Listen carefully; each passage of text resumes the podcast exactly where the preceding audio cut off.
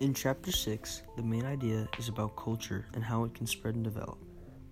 In the reading, it talks about how an automobile can tell many things about who and how you are, like social status, wealth, age, freedom, independence and self reliance, entertainment, media, sports, or rite of passage like Sweet 16 or midlife crisis.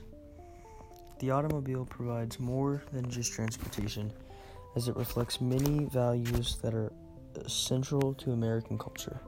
Cultural hearths play a big role in culture wherever you are.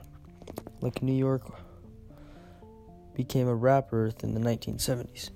I believe this chapter is a very accurate description of today's society and culture. Culture is traditions, food, clothing, architecture, and everything around you. If I had to make a cover art, I would draw many people of all different ethnicities, cultures in a circle, then draw one person in the middle of the circle with a little bit of every other person around them to show how culture affects everyone in the world. My catchphrase would make would be make a difference and start your own culture.